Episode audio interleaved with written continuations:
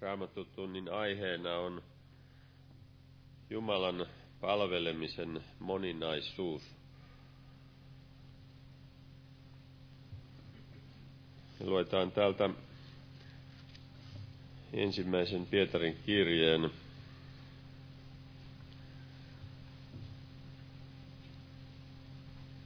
Pietarin ensimmäinen kirja, neljäs luku. Siinä kymmenessä jakeessa sanotaan, palvelkaa toisianne kukin sillä armolahjalla, minkä on saanut Jumalan moninaisen armon hyvinä huoleen haltijoina. Jos joku puhuu, puhukoon niin kuin Jumalan sanoja. Jos joku palvelee, palvelkoon sen voiman mukaan, minkä Jumala antaa, että Jumala tulisi kaikessa kirkastetuksi Jeesuksen Kristuksen kautta. Hänen on kunnia ja valta aina ja iankaikkisesti. Amen.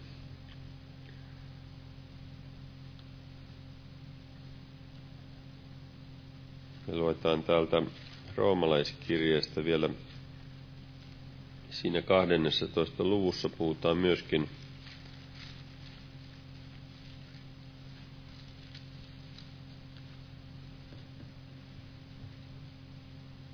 siinä neljännessä jakeessa sanotaan, sillä niin kuin meillä yhdessä ruumiissa on monta jäsentä, mutta kaikilla jäsenillä ei ole sama tehtävä, niin me, vaikka meitä on monta, olemme yksi ruumis Kristuksessa, mutta itse kukin olemme toistemme jäseniä.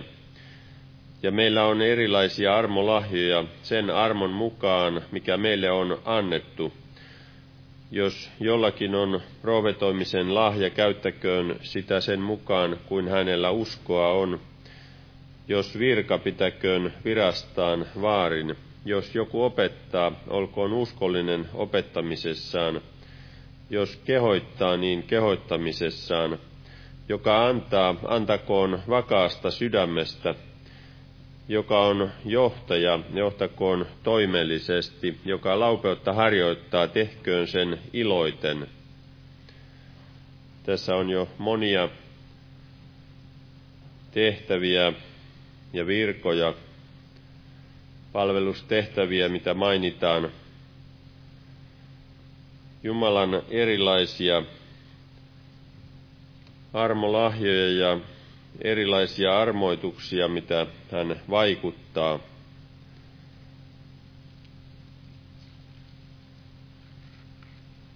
Siellä Paavali kirjoitti Filippiläisille, että Jumala vaikuttaa tahtomisen ja tekemisen, että hänen hyvä tahtonsa tapahtuisi –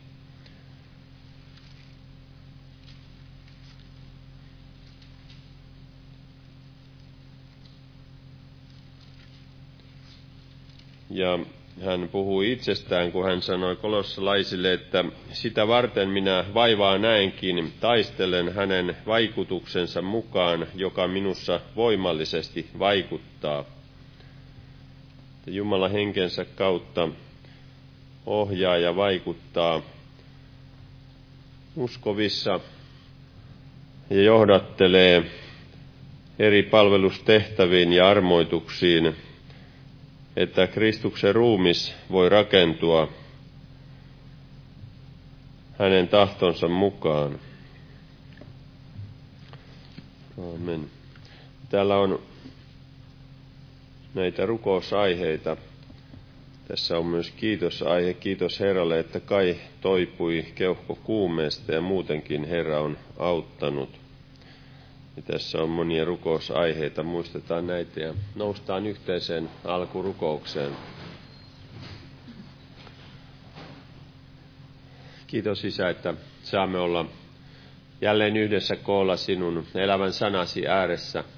Herra, kiitos, että sinä olet täällä meidän keskellämme. Vaikutat sanasi ja henkesi kautta. Siunaa Herra tänä iltana oma sanasi ja veli, joka sanasi julistaa.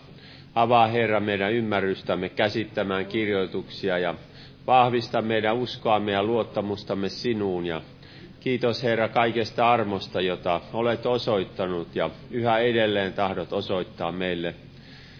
Herra, siunaa sinä meitä yksilöinä ja koko seurakuntana, että voisimme toteuttaa sitä tehtävää, johon sinä olet meidät kutsunut. Vaikuta sinä, Herra, ja johdata sinä henkesi kautta. Kiitos, Herra, että sinä olet voimallinen. Kiitos, Herra, että sinä valvot työtäsi. Herra, siunaa myös niitä, jotka vievät evankeliumin sanaa eteenpäin kaikkialla maailmassa sinun tahtosi mukaan johdata sinä, Herra. Auta sinä kaikessa ja kiitos Herra, että sinä olet jokaisen palvelijasi kanssa, kun he toteuttavat sinun tahtoasi. Kiitos Herra, että siunaat oman sanasi, kun sitä levitetään ja siunaa myös meidän maatamme ja kansaamme, että saisimme nähdä evankeliumin saavuttava vielä monia, että saisimme nähdä monien pelastuvan ja vastaanottavan sinun armosi, Herra. Herra, siunaa kaikki nämä esirukouspyynnöt, jotka on tuotu tänne. Herra, sinä näet kaikki nämä. Sinä olet voimallinen kohtaamaan pelastavalla armollasi ja parantavalla voimallasi kaikkia näitä, joiden puolesta pyydetään esirukousta. Ja kiitos, että näet myös meidän sydämillä olevat pyynnöt sinä olet voimallinen niihinkin vastaamaan. Herra, siunaa tänä iltana tämä tilaisuus nimessäsi. Amen. Velemme Harri Jaakobson tulee puhumaan. Rauhaa kaikille.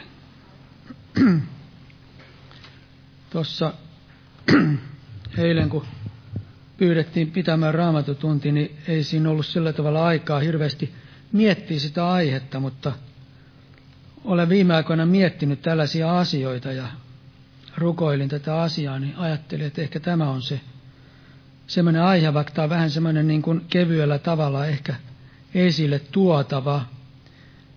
Tämä Jumalan palvelemisen moninaisuus, tullut tämmöisiä vertauskuvallisia asioita. Täällä otan täältä lähtökohdaksi täältä ensimmäinen Mooseksen kirja, ensimmäinen luku ja tämä 27. Tämä, miten Jumala loi ihmisen ja mitä varten Jumala loi ihmisen. Ja Jumala loi ihmisen omaksi kuvaksensa. Jumalan kuvaksi hän hänet loi, mieheksi ja naiseksi hän loi heidät. Eli tässä sanotaan, että Jumala loi ihmisen omaksi kuvakseen. Eli tämä ajatus on varmasti siinä, että Jumala teki ihmisen ö, sillä tavalla, että Jumala tai ihminen voisi heijastaa Jumalan olemusta. Ihminen voisi jotenkin tuoda esille Jumalan olemusta ja mielenlaatua, koska Jumala teki ihmisen, Jumala, Jumala teki ihmisen Jumalan kuvaksi. Eli tarkoitus aina tuoda Jumalaa esille, kirkastaa häntä ja tavalla tai toisella aina olla jonkinlaisena valona.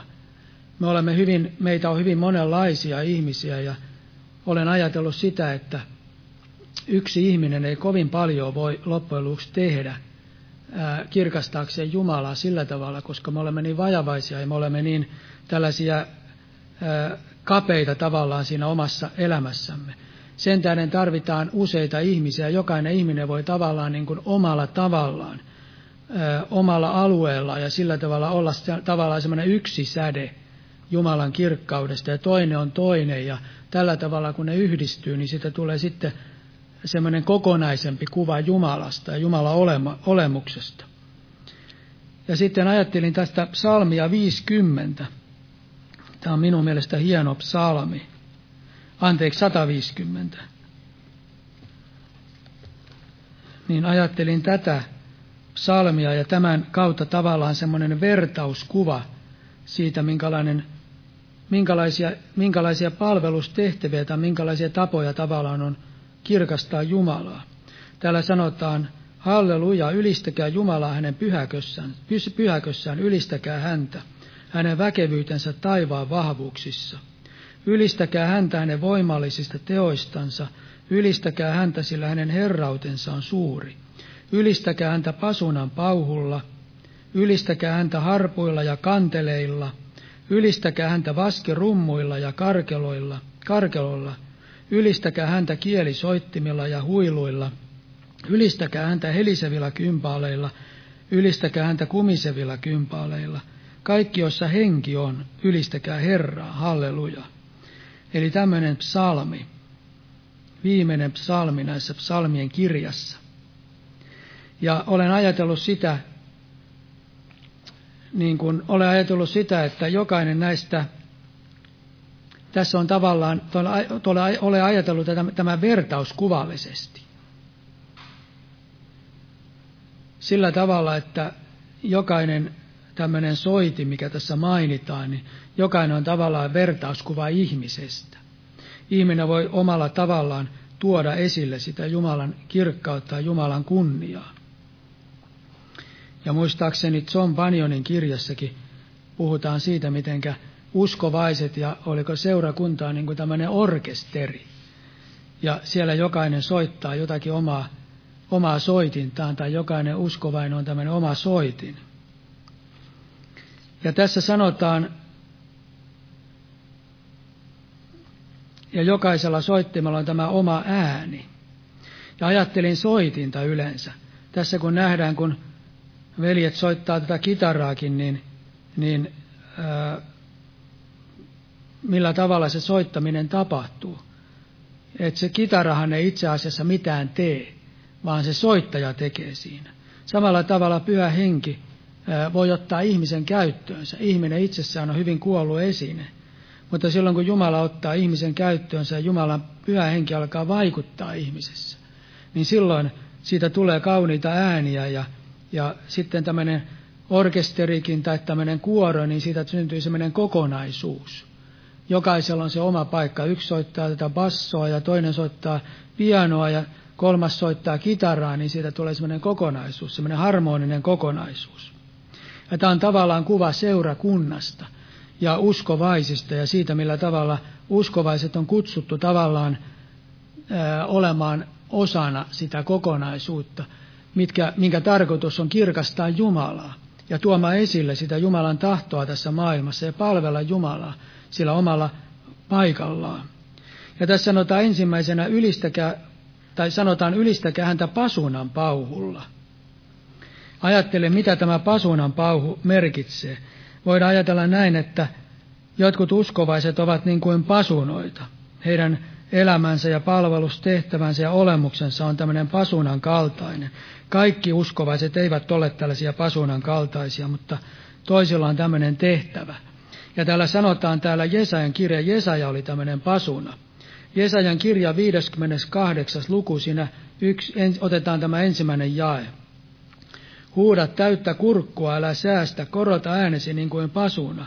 Ilmoita minun kansalleni heidän rikkomuksensa, rikoksensa ja Jaakobin huoneelle heidän syntinsä. Eli tässä me näemme, että tämä pasuna kajahti, tämä Jesajan käsketti olla tämmöinen pasuna, huuda täyttä kurkkua, älä säästä, korota äänesi niin kuin pasuna. Eli on olemassa tällaisia ihmisiä. Voidaan sanoa, että Wilkersonkin oli tällainen pasuna, kun olen kuunnellut hänen puhettaan joskus, niin, niin hänen äänensä voimakin oli vähän niin kuin pasunalla joskus. Ja, ja Jumala on antanut tällaisia tehtäviä ihmisille. Joillakin on tällainen tehtävä kirkastaa Jumalaa ja tuoda sitä Jumalan sanomaa esille ja tämmöistä parannuksen sanomaa varmasti usein. Ja Pietari oli tällainen pasuna. Ensimmäisenä helluntaina Pietari julisti Jumalan sanaa ja, ja hän hyvin voimallisesti julisti, julisti Jumalan sanaa ja ihmiset saivat piston sydämensä ja kolme tuhatta ihmistä kastettiin samana päivänä. Eli hän oli Jumalan pasuna. Sitten sanotaan ylistäkää harpuilla, häntä harpuilla ja kanteleilla. Olen vähän katsonut, minkälaisia soittimina on. Niin soittimista ei kovin paljon tiedetä, koska Israelin kansalla oli tällainen jonkinlainen kielto Juma, tämmöisien kuvien tekemiseen, niin kuin Mooseksen laissa sanotaan. Eli heillä ei ollut tällaisia kuvia yleensä näistä soittimista eikä ihmisistä. Mutta näissä viereissä kansoissa oli näitä kuvia ja niistä saa jonkinlaisen kuvan siitä, minkälaisia nämä soittimetkin olivat. Harppu oli sellainen kaarisoitin, missä oli tällaisia, tällaisia kieliä. Ja sitten kannella oli tällainen eräänlainen lyyrä. Ja tästä Daavidista kerrotaan, että Daavid soitti nimenomaan kannelta. Saulin edessään soitti kannelta ja, ja niin edelleen. Ja tässä kanteleessa oli varmaan tällainen heleämpi ja lempeämpi ääni kuin pasuna. Eli kaikki ihmiset eivät ole pasunoita, jotkut ihmiset voi olla tämmöisiä kanteleita ja heistä tulee tämmöinen kanteleen ääni. Mutta sitten kun ajattelemme näitä, ajattelet mistä löytyisi tämmöinen kannel raamatussa, niin ajatellaan tätä Paavalia. Paavali oli niin kuin pasuna, mutta koska Paavali oli apostoli, niin apostolin tehtävä oli tällainen, että hänellä oli monta erilaista armolahjaa ja monta erilaista tällaista aluetta, missä apostoli toimii. Niin voidaan sanoa, että apostolit olivat sekä pasunoita, että he toimivat myöskin tällaisena kanteleena. Heillä oli myöskin tämmöinen heleä ja lempeä ja tällainen ääni, mitä jotkut uskovaiset voivat erikoisella tavalla niin kuin tuoda esille. Seurakunnassa tarvitaan kaikenlaista.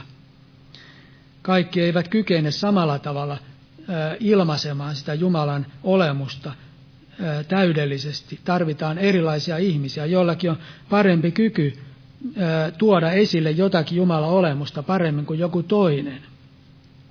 Jotkut kykenevät olemaan enemmän semmoisia kanteleita, jotka, joilla on tämmöinen lempeämpi ääni. Ja täällä sanotaan täältä ensimmäinen Tessalonikalaiskirje, toinen luku, ja seitsemän sitä eteenpäin. Siitä näemme, millä tavalla tämä, pasu, tai tämä kannel toimi tämän Paavalielämässä. Ja vaikka me Kristuksen apostoleina olisimme voineet vaatia arvonantoa, vaan olimme lempeät teitä, me olimme lempeät teidän keskuudessanne, niin kuin imettävä äiti, joka vaalii lapsiansa. Niin mekin teitä hellien halusimme antaa teille, ei ainoastaan Jumalan evankeliumia, vaan oman henkemmekin, sillä te olitte meille rakkaiksi tulleet. Muista, muistattehan, veljet, meidän työtämme ja vaivaamme, meidän vaivamme yöt ja päivät työtä tehden, em, em, ette me ketään teistä rasittaisi. Me julistimme teille Jumalan evankeliumia. Te olette meidän todistajamme ja Jumala, kuinka pyhät ja oikeamieliset ja nuhteettomat me olimme teitä kohtaan, jotka uskotte, samoin kuin te tiedätte, kuinka me, niin kuin isä lapsiansa, kehoitimme itse kutakin teistä ja rohkaisimme teitä.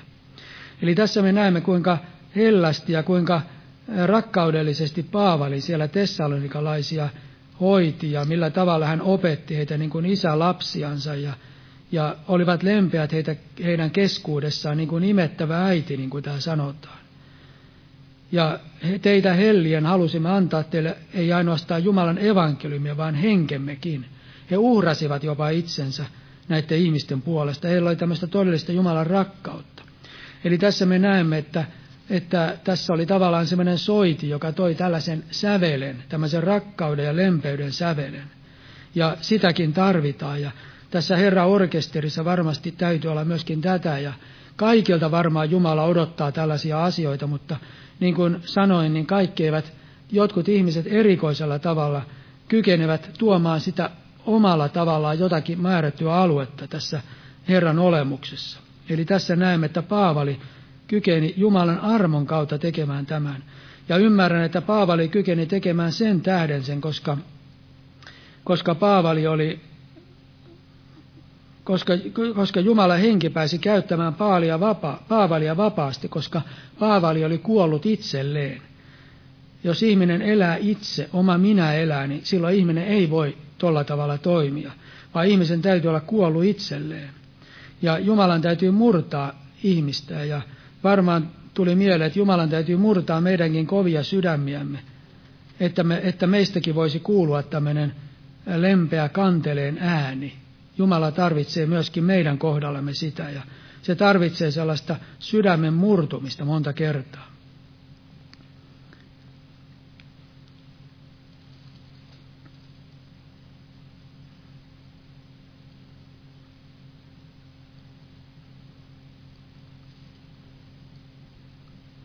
Sitten täällä sanotaan, ylistäkää häntä vaskirummuilla.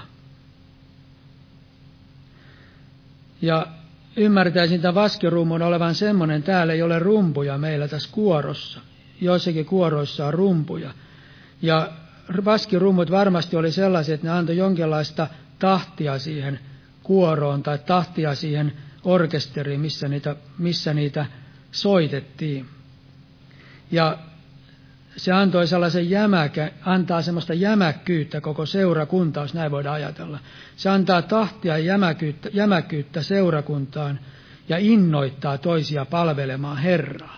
Eli tarvitaan myös tällaista rummutusta joskus, tarvitaan myös tämmöisiä vaskirumpuja, sellaisia ihmisiä, jotka ovat niin kuin vaskirumpuja, ne ovat sellaisia innottajia ja ne panevat tavallaan liikkeelle niitä asioita, lyövät sitä tahtia ja saavat aikaan sellaista eteenpäin menemistä. Voidaan ajatella näin. Ja ajattelin, että mistä tällainen vaskirumpu löytyisi raamatusta. Varmaan niitä on useampiakin, mutta tuli mieleen tällainen Barnabas täällä raamatussa. Barnabaskin oli ymmärtääkseni tällainen vaskirumpu, vaikka sitä ei niin hirveän tarkkaan tätä asiaa sillä tavalla tuoda esille. Mutta täällä apostolen tekojen 11 luku ja 23 sanotaan. Ja kun hän saapui sinne ja näki Jumalan armo, niin hän iloitsi ja kehoitti kaikkia vakaalla sydämellä pysymään Herrassa. Sillä hän oli hyvä mies ja täynnä pyhää henkeä ja uskoa, ja Herralle lisääntyi paljon kansaa. Ja hän lähti Tarsoon etsimään Saulusta, ja kun hän oli hänet löytänyt, toi hän hänet Antiokiaan, ja he vaikuttivat yhdessä kokonaisen vuoden seurakunnassa, ja niitä oli paljon, jotka saivat heiltä opetusta. Ja Antiokiassa ruvettiin opetuslapsia ensiksikin, ensiksi nimittämään kristityiksi.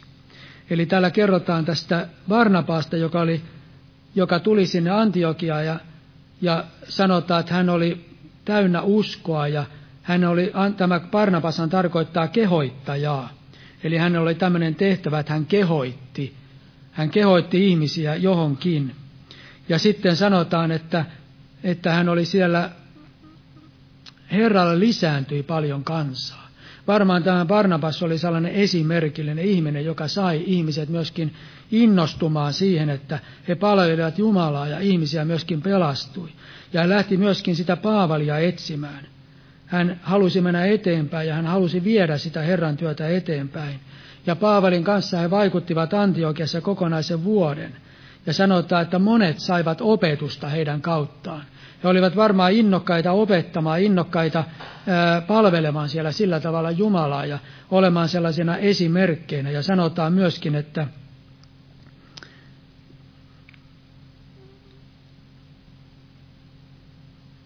tai sanotaan, että moni, moni, sai opet, moni sai opetusta siellä, ja varmasti moni ihminen siellä myöskin tuli uskoon.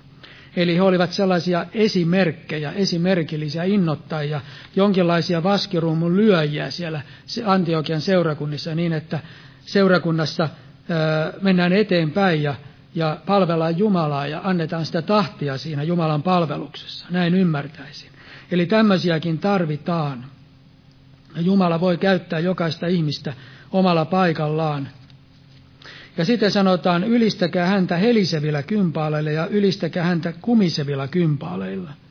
Olen vähän ottanut selvää siitä, minkälaisia ne kympaalit olivat. Ne oli semmoisia lyömäsoittimia nekin. Ja ainakin, ainakin oli metallisia kympaaleja. Ne oli semmoisia onttoja. Ja oli semmoisia lautasen muotoisia, joita lyöttiin sivuttain. Ja sitten oli myöskin semmoinen maljan muotoinen joka, jota pidettiin paikallaan toisella kädellä ja toisella kädellä sitten lyötiin siihen niin, että siitä kuuluu semmoinen ääni. Eli oli tämmöisiä kympaaleja. Ja katsoin tästä Raamatun tietosanakirjasta, mitä sanottiin kympaaleja, että minkälainen, siinä sanottiin minkälaista, mitä vaikutusta se teki. Siinä on tällainen kommentti, että toivat rytmin esille ja antoivat musiikille riemullisen ja iloisen luonteen. Eli kympailulla oli tämmöinen merkitys. Eli myöskin seurakunnassa tarvitaan tällaisia tahdistajia, tarvitaan niitä, jotka antavat sitä iloista, ää, riemullista luonnetta sille koko toiminnalle ja, ja antavat sitä tahtia ja palvelevat sillä tavalla Jumalaa. Mutta kun tässä mainitaan erikseen sitten kumisevat kympaalit ja helisevät kympaalit, niin jonkun selityksen mukaan se tarkoittaa, että toisessa oli kovempi ääni kuin toisessa.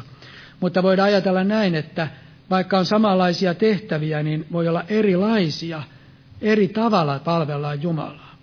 Jos joku on opettaja, ei kaikki opettajat ovat ole samanlaisia. Jos joku palvelee evankelisteja, on hyvin monenlaisia evankelisteja, jokaisella on omanlainen tapansa, tyylinsä, se minkä pyhä henki johdattaa kullekin ihmiselle, millä tavalla Jumala haluaa ihmisen palvelevan Jumalaa. Eli on olemassa erilaisia ääniä, vaikka on hyvinkin samanlaisia instrumentteja, samanlaisia palvelustehtäviä. Eli tämä Jumalan työ ja Jumalan ää, valinta, miten Jumala kutsuu ihmisiä palvelemaan itseänsä, niin se on äärimmäisen monipuolista. Jokaisella ihmisellä on omanlaisensa tapa palvella Jumalaa, ei sillä tavalla omanlaisensa, että me voimme niin kuin huvittaa tehdä, vaan pyhä henki, jos me annamme Jumalan hengen johdattaa, niin Jumalan henki ohjaa sillä tavalla, että, että, että mikä, mihinkä meidät on tarkoitettu milläkin, missäkin palvelustehtävässä ja mitä Jumala haluaa meidän tekevän. Eli on monta tapaa toimia, palvella Jumalaa, erilaisia tapoja. Kuinka pyhä henki johdattaa. Ja sitten sanotaan, ylistäkää häntä kielisoittimella ja huiluilla. No kielisoittimia oli tämä kanneli ja sitten tämä harppu, mutta tässä sanotaan huiluilla. Ja huilulla saattaa olla, sillä saatetaan soittaa ehkä vähän useammin tällaista valittavaa ääntä. Ja täällä Jeremian kirjassa sanotaan huilusta. Löysin semmoisen kohdan, missä sanotaan, kun hän profetoi, että siksi minun sydämeni väräjää Moabin tähden kuin huilu. Eli hänen sydämensä, hänen sydämensä värähteli niin kuin huilu. Eli tarvitaan kaikenlaisia ääniä, tarvitaan myös tämmöinen huilun ääni. Ja huilusta tuli mieleen, en tiedä osaanko selittää huilua, mutta tuli mieleen huilusta tällainen, ää, tällainen ruoko. Sekin on tavallaan tällainen huilun tapainen soitin. Ja jotkut selittävät tämän ruoon sillä tavalla, että kun Raamattu sanoo, että särjettyä ruokoa hän ei muserra, että tämä ruoko tarkoittaa myöskin, tai ainakin, tai myöskin tällaista ruokosoitinta, joka sitten särkyneenä soi. Ja jonkinlaista ruokopilliä, joka on särkynyt. Joka tapauksessa jotkut ihmiset voivat olla tällaisia särjettyjä ruokopillejä.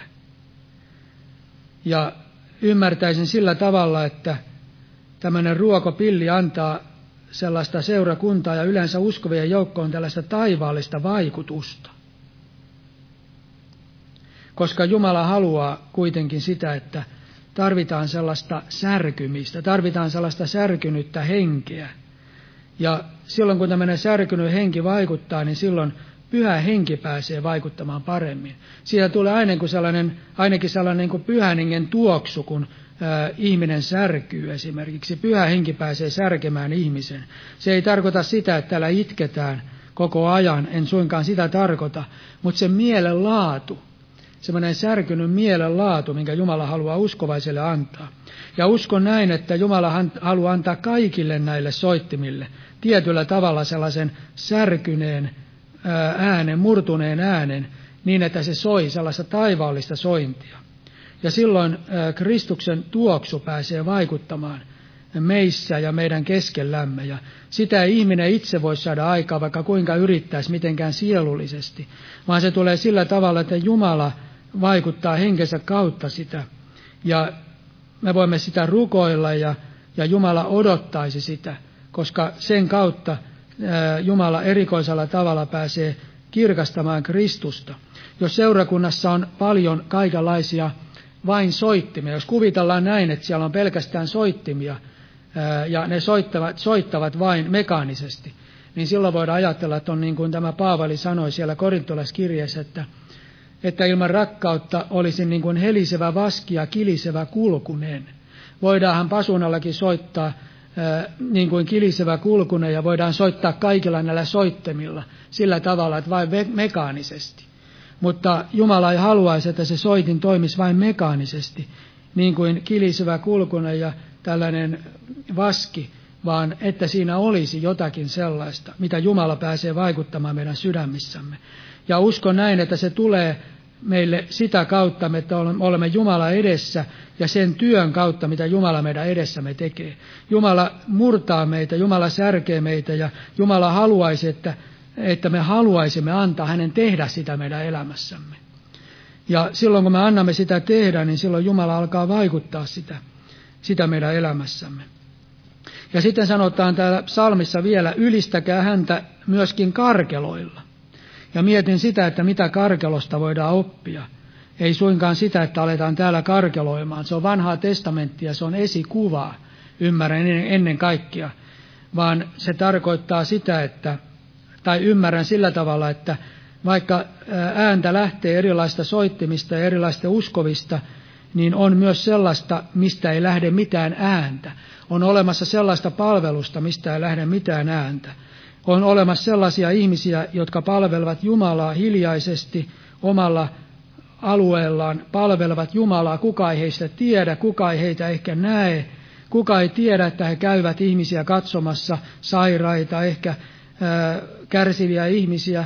He tekevät monenlaista laupeuden työtä ja monenlaista työtä, mitä kuka ei tiedä. Heistä ei kuulu pasunan ääntä, heistä ei kuulu kanteleen ääntä eikä minkäänlaista muutakaan tällaista ääntä, mutta he kuitenkin ovat ja palvelevat Jumalaa ja kirkastavat häntä omalla paikallaan. Tekevät sitä, mitä Jumala on heidät kutsunut tekemään ja erikoisella tavalla, mitä Jumala haluaa heidän tekevän. He ovat pyhän hengen käytössä, niin kuin Jumala haluaisi, että jokainen olisi pyhän hengen käytössä, että pyhä henki pääsisi vaikuttamaan näitä asioita.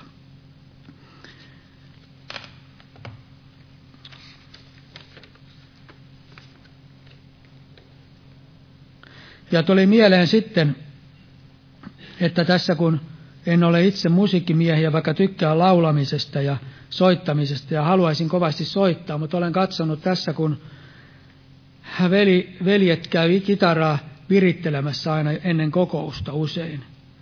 Ja sitä varten varmaan kitaraa viritetään, että siitä tulisi tämmöinen parempi ääni ja se sointuisi paremmin ja se toimisi oikein se kitara, eikö näin ole? Ja samalla tavalla Jumala virittää uskoviakin. Mekin olemme niin kuin näitä soittimia ja Jumalan täytyy varmasti meitäkin virittää. Jos ei Jumala pääse virittämään, niin silloin siitä lähtee väärä sointu. A ei ole enää A eikä, eikä joku muu C-soitin, ei ole enää C. Vaan siinä en tiedä, tuliko ihan oikein. Mutta kuitenkin ne eivät toimi oikein. Eli Jumala, Jumalan täytyy meitä virittää, että siitä tulisi kaunis ääni ja kaunis soitto. Ja sen tähden se virittäminen on nimenomaan sitä, että Jumala vaikuttaa meissä, muuttaa meitä. Ja Herran edessä me voimme, kun me luemme sanaa ja rukoilemme ja etsimme Jumalaa, niin silloin Jumala edessä me olemme tavallaan viritettävinä. Ja Jumala voi elämän käytännössä muuttaa niitä asetuksia meidän elämässämme niin, että se tulee viritetyksi, että se toimisi paremmin meidän elämä Jumalan kirkastamiseksi ja Jumalan tahdon mukaiseksi. Eli Jumala tekee meissä tätä työtä. Se työ voi olla joskus vähän tuskallistakin. Joskus voi ä, kitarasta mennä kieli poikki, sitä täytyy ostaa uusi kitara tai tehdä jotakin muuta tällaista. Meilläkin voi tapahtua jotakin tällaista, mutta Jumala kuitenkin tekee sen työn, että siitä tulisi mahdollisimman sointuva ja kaunis ääni. Jumala, Jeesus on se mestari, joka soittaa sitä kitaraa. Ja kun ihminen on tällainen soitin, kun ajatellaan verrata ihmistä soittimeen, niin soittimesta ajatellaan, että so, soittimesta huomaamme, että soitin on aivan hiljaa, se on niin kuin kuollut. Ei tämä kitara itse tee mitään. Samalla tavalla on uskovaisen kohdalla, kun Kristus soittaa tai mestari soittaa sitä soitinta, niin se soitin ei tee mitään, vaan mestarin kädet näppäilevät sitä soitinta ja silloin siitä tulee se kaunis ääni. Niin samalla tavalla meidänkin kohdallamme, mitä enemmän me olemme itsellemme kuolleita, mitä enemmän me annamme hänen tehdä sitä, niin että me emme itse tee, vaan hän tekee, niin sitä kauniimpia sointuja sitä so- soittimesta pääsee tulemaan. Ja, eli olla itselleen kuollut, niin silloin ä, soittimesta tulee kauniita ääniä. Tämä ei suinkaan tarkoita sitä, että ihminen olisi niin kuin kuolleen oloinen täällä. Sillä Jumala on tehnyt meidät omiksi persooniksi. Jumala tällainen per, persoonallinen ihminen, joka on elävä ja vapaa ja oma itsensä, niin hänkin voi olla ristiin naulittu Kristuksen kanssa. Jumala haluaisi, että me olisimme vapaita ja, ja omia persoonia omalla tavallamme Jumalan sanan puitteissa sillä tavalla, että, että Herra voi käyttää meitä sellaisina kuin me olemme, mutta itsessämme lihan puolesta me olemme ristiin naulittuna, tulisi olla. Ja silloin Herra pääsee tekemään, mitä hän itse tahtoo. Ja otan vielä täältä ensimmäinen korintolaiskirja 15 luku, jae 10. Paavali sanoi tässä, mutta Jumalan armosta minä olen se, mikä olen. Eikä hänen armonsa minua kohtaan ole, ole ollut turha, vaan enemmän kuin he kaikki minä olen työtä tehnyt. E, e, en kuitenkaan minä, vaan Jumalan armo, joka on minun kanssani. Eli mitä enemmän me olemme kuolleet niin sitä itsellemme, niin sitä enemmän voimme olla mestarin käytössä ja armo voi vaikuttaa meidän kauttamme. Näitä asioita niin kuin Paavalinkin kohdalla. Ja Jumala tahtoisi, että meistäkin tulisi tällainen kaunis, selkeä ääni, puhdas ääni. Sellainen kuin Jumala on tarkoittanut kustakin meistä tulevan. Kukin meistä, me olemme oma, oma, omia persoonia ja me olemme omia, meillä on oma tehtävämme jokaisella. Me emme voi kopioida itseämme, vaikka me ehkä ajattelisimme, että haluaisimme olla niin kuin joku toinen, haluaisimme toimia tällä tavalla, niin se ei ole Jumalasta, vaan meidän tulee löytää se ää, tavallaan oma tapamme Herran edessä, millä tavalla Jumala haluaa meidän palveleman häntä, millä tavalla Jumala haluaa meidän toimivan. Ja kun me olemme Jumala edessä ja me palvelemme häntä ja haluamme hänen tahtonsa mukaan tehdä, niin silloin me emme ole mitään kopioita, vaan silloin me olemme omia niitä Herran palvelijoita, jotka Jumala on tarkoittanut meille, mitkä on Jumala, Jumala on suunnitellut meitä varten jokaiselle omanlaisensa tehtävän. Sen tähden on tärkeää, että me löydämme sen oman äänemme, oman tehtävämme ja, ja palvelemme Jumalaa sillä tavalla, niin kuin hän haluaa meidän palveleman että me saisimme tuotua esille sen Kristuksen armon ja Kristuksen kirkkauden, niitä sointuvia ääniä, mitä mitkä kirkastavat Jumalaa ja jotka voivat sitten olla palvelemassa Jumalaa täällä seurakunnassakin omalla paikallaan. Aamen. Noustaa ylös ja rukoillaan vielä. Kiitos Herra Jeesus, että sinä olet armollinen ja kiitos, että sinä rakastat meitä ja kiitos Herra, että sinä rakastat meitä niin paljon, että Olet tehnyt meidät yksilöiksi, Herra, että me saamme palvella sinua sillä tavalla, niin kuin sinä tahdot meidän palvelevan. Herra Jeesus, kiitos, että sinä rakastat meitä jokaista yksilönä. Ja Herra, minä rukoilen, Herra, anna meille, Herra, sitä arvoa, että me voisimme, Herra, olla kuolleita